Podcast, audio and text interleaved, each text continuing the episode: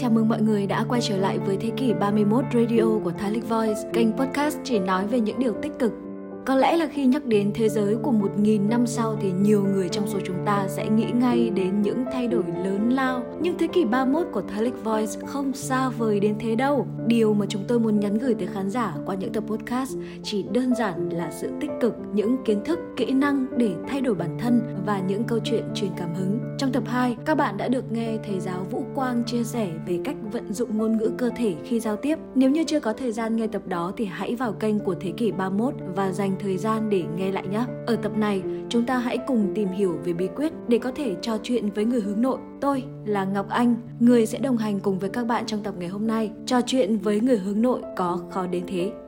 Có lẽ nhiều bạn sẽ cho rằng tại sao phải học cách trò chuyện với một người dường như không sẵn sàng chia sẻ bất cứ điều gì với mình. Điều này có thật sự cần thiết hay không? Trong cuộc sống hiện đại thì nếu muốn mở rộng những mối quan hệ của bản thân, chắc chắn là chúng ta phải giao tiếp, phải kết nối với nhiều người, dù là trong cuộc sống hàng ngày, mối quan hệ bạn bè hay là trong công việc. Thật ra thì giao tiếp với một người hướng nội là kỹ năng đáng để học hỏi. Đó là cơ hội để quen biết và tạo mối quan hệ với những người bí ẩn và sở hữu những nét tính cách trái chiều đầy cuốn hút. Việc người đó có thiên hướng tính cách như thế nào không liên quan đến những sự thật thú vị, tài năng và kiến thức của họ. Vậy thì tại sao lại không thử bắt đầu nói chuyện với một người hướng nội nhỉ? Khi mà mới tiếp xúc với những người hướng nội thì có lẽ là nhiều người sẽ có chung một suy nghĩ rằng họ rất rụt rè, kiệm lời và đặc biệt là hay lảng tránh những câu hỏi thân mật, dường như là họ rất khép kín và thiếu đi cái sự cởi mở. Đôi lúc khi mà trò chuyện với họ thì chúng ta cứ phải liên tục liên tục đặt ra nhiều câu hỏi để phá bỏ rào cản vô hình giữa hai người. Thế nhưng chắc hẳn sẽ có nhiều bạn cảm thấy bất lực khi mà không có bất cứ một sự thay đổi nào xảy ra cả và thậm chí đôi khi còn tự cảm thấy mình đã làm cho người ta cảm thấy bực tức mà rời đi nữa cơ. Bản thân Ngọc Anh thì cũng đã từng có những cảm nhận như thế, cũng đã từng thấy rất là khó khăn để có thể làm quen với một người hướng nội. Thật ra thì mình chỉ đang cố gắng quan tâm, thật sự muốn nói chuyện và làm quen thôi, nhưng khi nhìn vào hành động hay là thái độ của họ thì Ngọc Anh chợt nghĩ rằng có vẻ như là mình đang làm phiền người ta. Thế mà sau này mình mới hiểu ra là những người có tính cách hướng nội không hề gặp vấn đề khi giao tiếp. Họ có thể chia sẻ một cách cực kỳ sâu sắc hay là nói chuyện dí dỏm, hoặc diễn thuyết về một chủ đề nào đó một cách dễ dàng. Sự hướng nội không giống với ngại ngùng hay là né tránh. Người hướng nội có thể giao tiếp khi cần thiết và cũng không có nghĩa là họ chỉ đang giả vờ không muốn nói chuyện. Trong cuốn Sức mạnh hướng nội thì tiến sĩ Larry Hengel đã chỉ ra rằng người hướng nội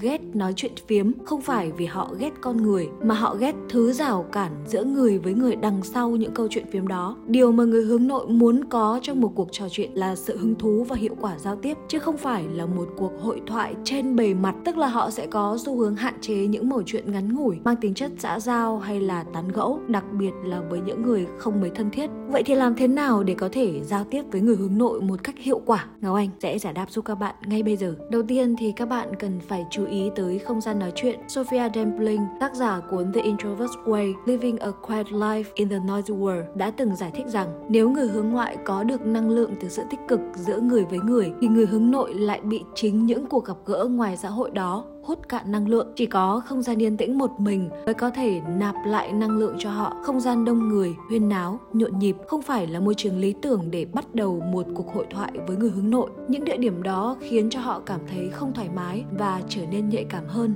Vì vậy, một không gian riêng tư, yên tĩnh là lựa chọn hoàn hảo. Điều tiếp theo mà ngọc anh muốn các bạn lưu ý đó là hãy mở đầu bằng những câu nói, câu hỏi, gợi ra nhiều hướng phát triển. Đừng dùng những câu hỏi đóng chỉ có thể trả lời có hoặc không hay là những câu hỏi xã giao, bởi vì những câu hỏi đó khó để có thể khai thác tiếp. Thế nên là sẽ không kéo dài được một cuộc hội thoại. Và nếu như mà bạn cứ liên tục hỏi những câu hỏi tương tự thì sẽ chỉ làm cho đối phương mất đi sự hứng thú mà thôi. Thay vì hỏi, bạn khỏe không? Hãy thử bắt đầu bằng câu hỏi, việc học hành dạo này sao rồi? Hay là, dạo này công việc của bạn như thế nào? Đó là cách mà bạn đặt một câu hỏi để cho đối phương vừa cảm nhận được sự quan tâm, vừa phải trả lời dài hơn, chứ không phải là một cái gật đầu. Hoặc có thể bạn nên bắt đầu bằng một lời khen tới trang phục phong cách hay là việc mà họ đang làm ngay lúc đó. Hãy nắm bắt thời cơ và tìm ra điểm nổi bật của họ hoặc là điểm chung của hai người. Ví dụ như, mình cảm thấy rất là thích cuốn sách mà bạn đang đọc, nhưng mà mình lại chưa có cơ hội để có thể cảm nhận. Bạn có thể chia sẻ một chút cho mình về cuốn sách này được không?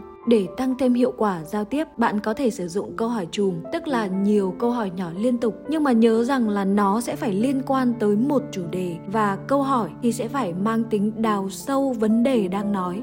Và như Ngọc Anh đã đề cập ở trên rồi, bạn còn nhớ không? Người hướng nội thì luôn mong muốn những cuộc hội thoại có mục đích và ý nghĩa. Đây cũng chính là điều thứ ba mà Ngọc Anh muốn chia sẻ với các bạn. Người hướng nội trong giao tiếp thường có xu hướng suy nghĩ và phân tích vấn đề được đề cập trong cuộc hội thoại nhằm tìm kiếm những điều ý nghĩa ở đằng sau đó. Chính vì vậy, sau khi đã khơi gợi sự hứng thú của họ bằng một cách bắt chuyện mới mẻ, bạn cần biến tấu linh hoạt để câu chuyện trở nên sâu sắc hơn. Thật ra thì điều này rất dễ bởi vì khi mà cả cả hai đã bắt sóng được với nhau thì chắc chắn là sẽ có rất nhiều cái sự đồng điệu. Điều mà bạn cần có ngay bây giờ chính là khả năng ứng biến trong giao tiếp để kiểm soát được câu chuyện, tránh lạc đề và khiến cho đối phương mất đi sự hứng thú. Người hướng nội thì thường rất thích thú và trở nên tràn đầy năng lượng khi mà nói về những ý tưởng sáng tạo. Khi trò chuyện với họ thì hãy thử lựa chọn những chủ đề sâu sắc một chút như là bàn luận về sách vở, sở thích, văn hóa hay là bài học trong cuộc sống, khó khăn từng trải hoặc mục tiêu lớn trong đời. Họ rất thích những chủ đề đào sâu vào thế giới nội tâm,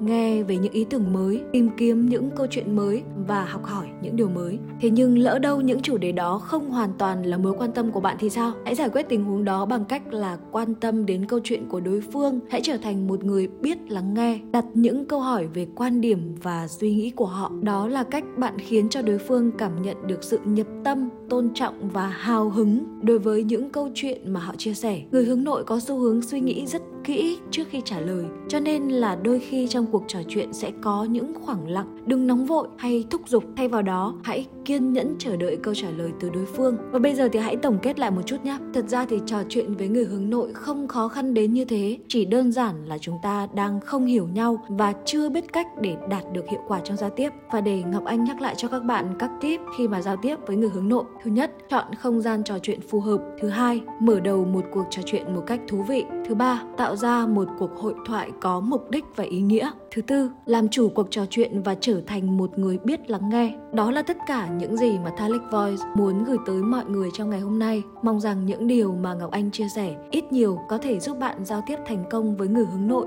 và dành cho những ai đã nghe tới phần kết của tập podcast này. Cảm ơn tất cả mọi người rất nhiều vì đã lắng nghe và đồng hành cùng thế kỷ 31. Mong rằng những giọng nói truyền cảm hứng đến từ Thalic Voice đã có thể khơi dậy nguồn cảm hứng tích cực bên trong mỗi người. Để theo dõi thông tin liên quan đến kênh podcast này, hãy follow các nền tảng mạng xã hội của Thalic Voice. Tất cả các thông tin nằm ở phần bio của kênh này. Hẹn gặp mọi người ở tập tiếp theo.